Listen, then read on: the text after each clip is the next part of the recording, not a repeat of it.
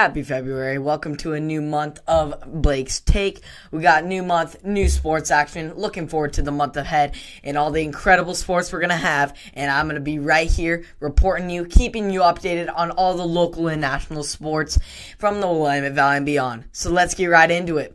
In the NFL, although we did not have the Pro Bowl this weekend, which is always so exciting, but we still got some exciting news coming out of the NFL. Former number one o- overall draft picks Matthew Stafford and Jared Goff are changing teams. The Detroit Lions are trading Stafford to the Los Angeles Rams in exchange for Goff, a third round pick in 2021, a first round pick in 2022, a first round pick in 2023, and the first large move of this 2021 offseason. Uh, Stafford, the top selection in the 2009 NFL draft, threw for 45,109 yards and 282 touchdowns over the 12 seasons he had in Detroit. Goff, the first pick in the 2016 draft, made the Pro Bowl in 2017 and 2018, as well as the Super Bowl in 2018, and threw for 18,171 yards and 107 touchdowns in his five in his five seasons with the Rams. Goff was the LA's last first round pick, and the franchise has already traded away their first rounders until 2024. So you're not going to see a great pick for the Rams in a while, but they got a great pieces now, so they don't really need draft picks. Stafford was not expected to return to Detroit this offseason, while Goff's future was a beautiful mystery, according to the Rams general manager Les Snead. New Lions GM Brad Holmes was hired earlier this month from the Rams, for whom he was the director of college scouting, and he hired Dan Campbell as Detroit's new coach on January 20th the Lions had interest from seven or eight teams offering first round picks as compensation for Stafford. Though the deal for Goff won't necessarily preclude the Lions from taking a quarterback in this year's draft, Goff told ESPN's Jeff Darlington on Saturday night he spoke with Dan Campbell and the new Lions coach made it clear through the message to Goff is in Detroit's plans for the future.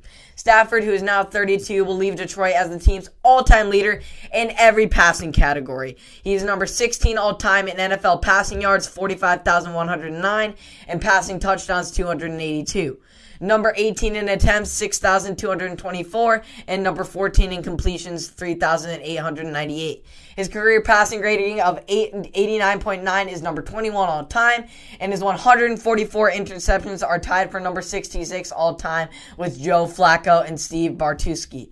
While the Lions never won the NFC North with Stafford as their quarterback, he kept them largely competitive over the past decade as the team's first draft pick following the Detroit's 0 16 season in 2008.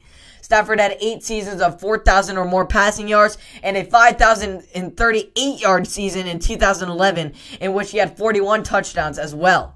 Stafford has thrown at least two, 20 touchdowns in every full season of his career and at least 10 interceptions as well. Goff, who turned 26 in October, leaves LA after five seasons, including four under Rams head coach Sean McVay. And with his 42 and 27 record, he made seven winless starts as a rookie under former coach Jeff Fisher before he Rams hired McVay who is known for his offensive acumen and ability to develop quarterbacks. McVay and Goff flourished in their first two seasons together, winning back-to-back division titles and an NFC championship and a Super Bowl appearance. The Rams awarded Goff a four-year, $134 million extension with $110 million guaranteed after he led the Rams to Super Bowl LIII appearance. However, the offense never appeared the same after that 13-3 loss to New England in the Super Bowl, as the Rams fell from a top scoring team to an average unit over the past two seasons. Issues between Goff and McVay became apparent during this 2020 season. Despite their 10 6 record, after a 23 20 loss to the San Francisco 49ers in week 12, McVay pub- publicly called out the quarterbacks for three turnovers and demanded that the issue improve. Over the past two seasons, Goff ranked second in the NFL with 38 turnovers so much needed to this was a much needed trade that is long overdue for Matthew Stafford. And I think it is a solid return for a team like Detroit who needs to start afresh after the clearly they haven't been able to surround Stafford with the successful pieces. But with a young quarterback in Goff and some draft pick opportunities I think the Lions will thrive off of this. And I think they will build a younger more fluent offense in the coming seasons with leaving uh, Detroit uh, in Stafford. Stafford's kind of holding on to all those pieces pieces together that weren't too very good, and he was just trying to basically doing everything to make that offense succeed.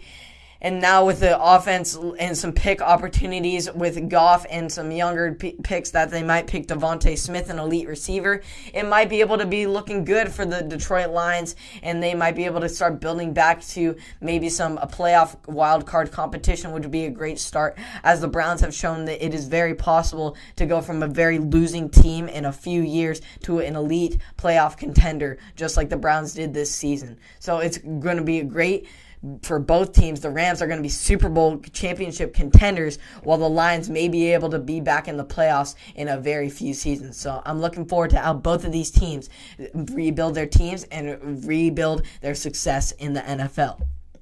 As far as NBA, the Wizards got a great win last night against the Brooklyn Nets to finally give Bradley Beal some sort of reward for his continued efforts for this team.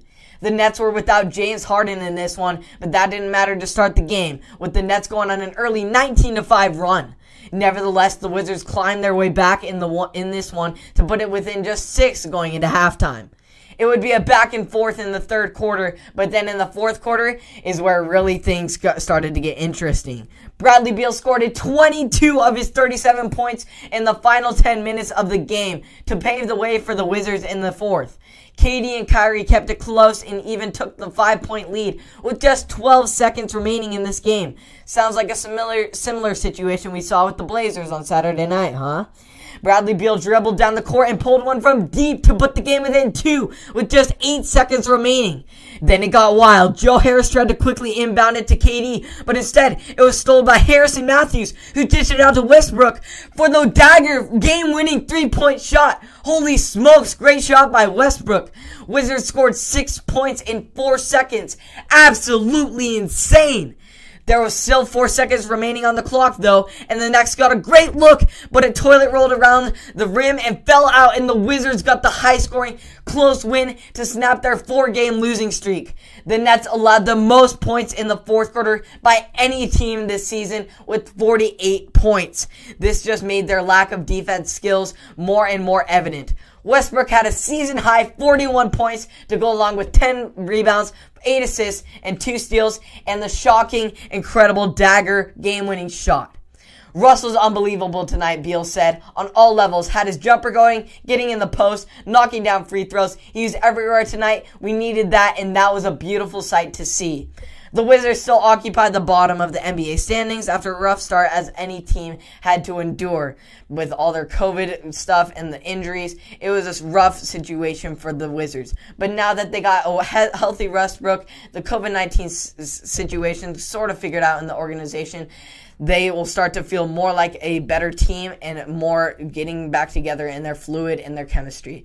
So incredible weekend in the NBA. I mean, am I right? Back to back nights with incredible game winning shots by Lillard and now Westbrook. Incredible runs in just clutch time plays. It was super entertaining to watch both the Blazers and the Wiz- Wizards this weekend. And I look forward to how they will continue to come out on top in the heat of the moment. Clutch time plays by clutch time players is going to be a very interesting season all around the NBA. I mean, clutch shots are happening every night now. I can't wait to see all the highlights that are going to come. As far as local sports, more basketball action for the Beavs against California team and their to wrap up their California road trip. This time it was against top ranked in the Pac-12, number 23 ranked nationally, UCLA. The Bees kept it close all game in this one until the Bruins went on a 6-0 spurt that gave them their first double-digit lead of the game with just under 4 minutes remaining. Yet the Bees weren't done though. They responded with 8 straight points to trail 52 to 49. Clinging on to a 53 to 50 lead, Riley missed a three-pointer after a timeout. OSU's Ethan Thompson stumbled while making slight contact with Julius Bernard and lost the ball out of bounds with 8 seconds to go, which gave the Bruins another chance to score and take a two point lead.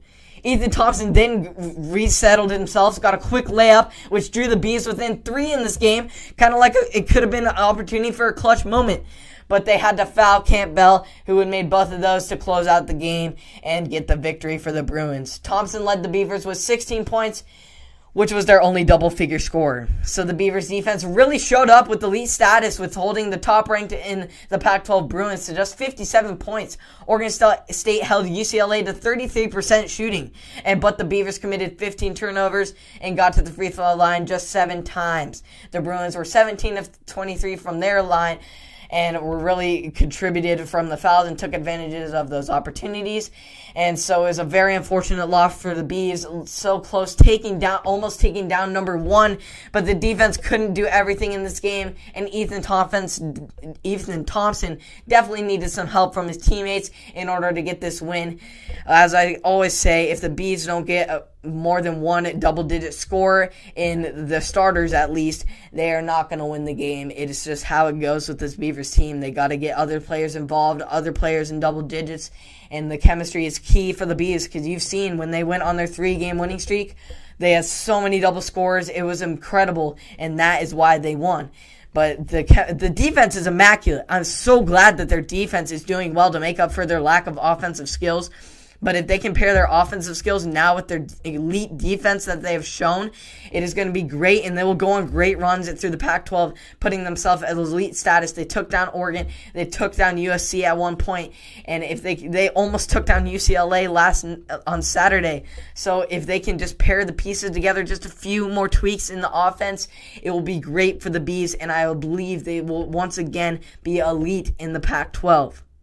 So thank you for tuning in to another episode of Blake's Take. Welcome to a new month. We're going to have a great sports content all month long and all through the future. I hope you all enjoyed it. The brand new content on Apple Podcasts, Spotify, and or YouTube. You can also check me out on TikTok now for some short clips.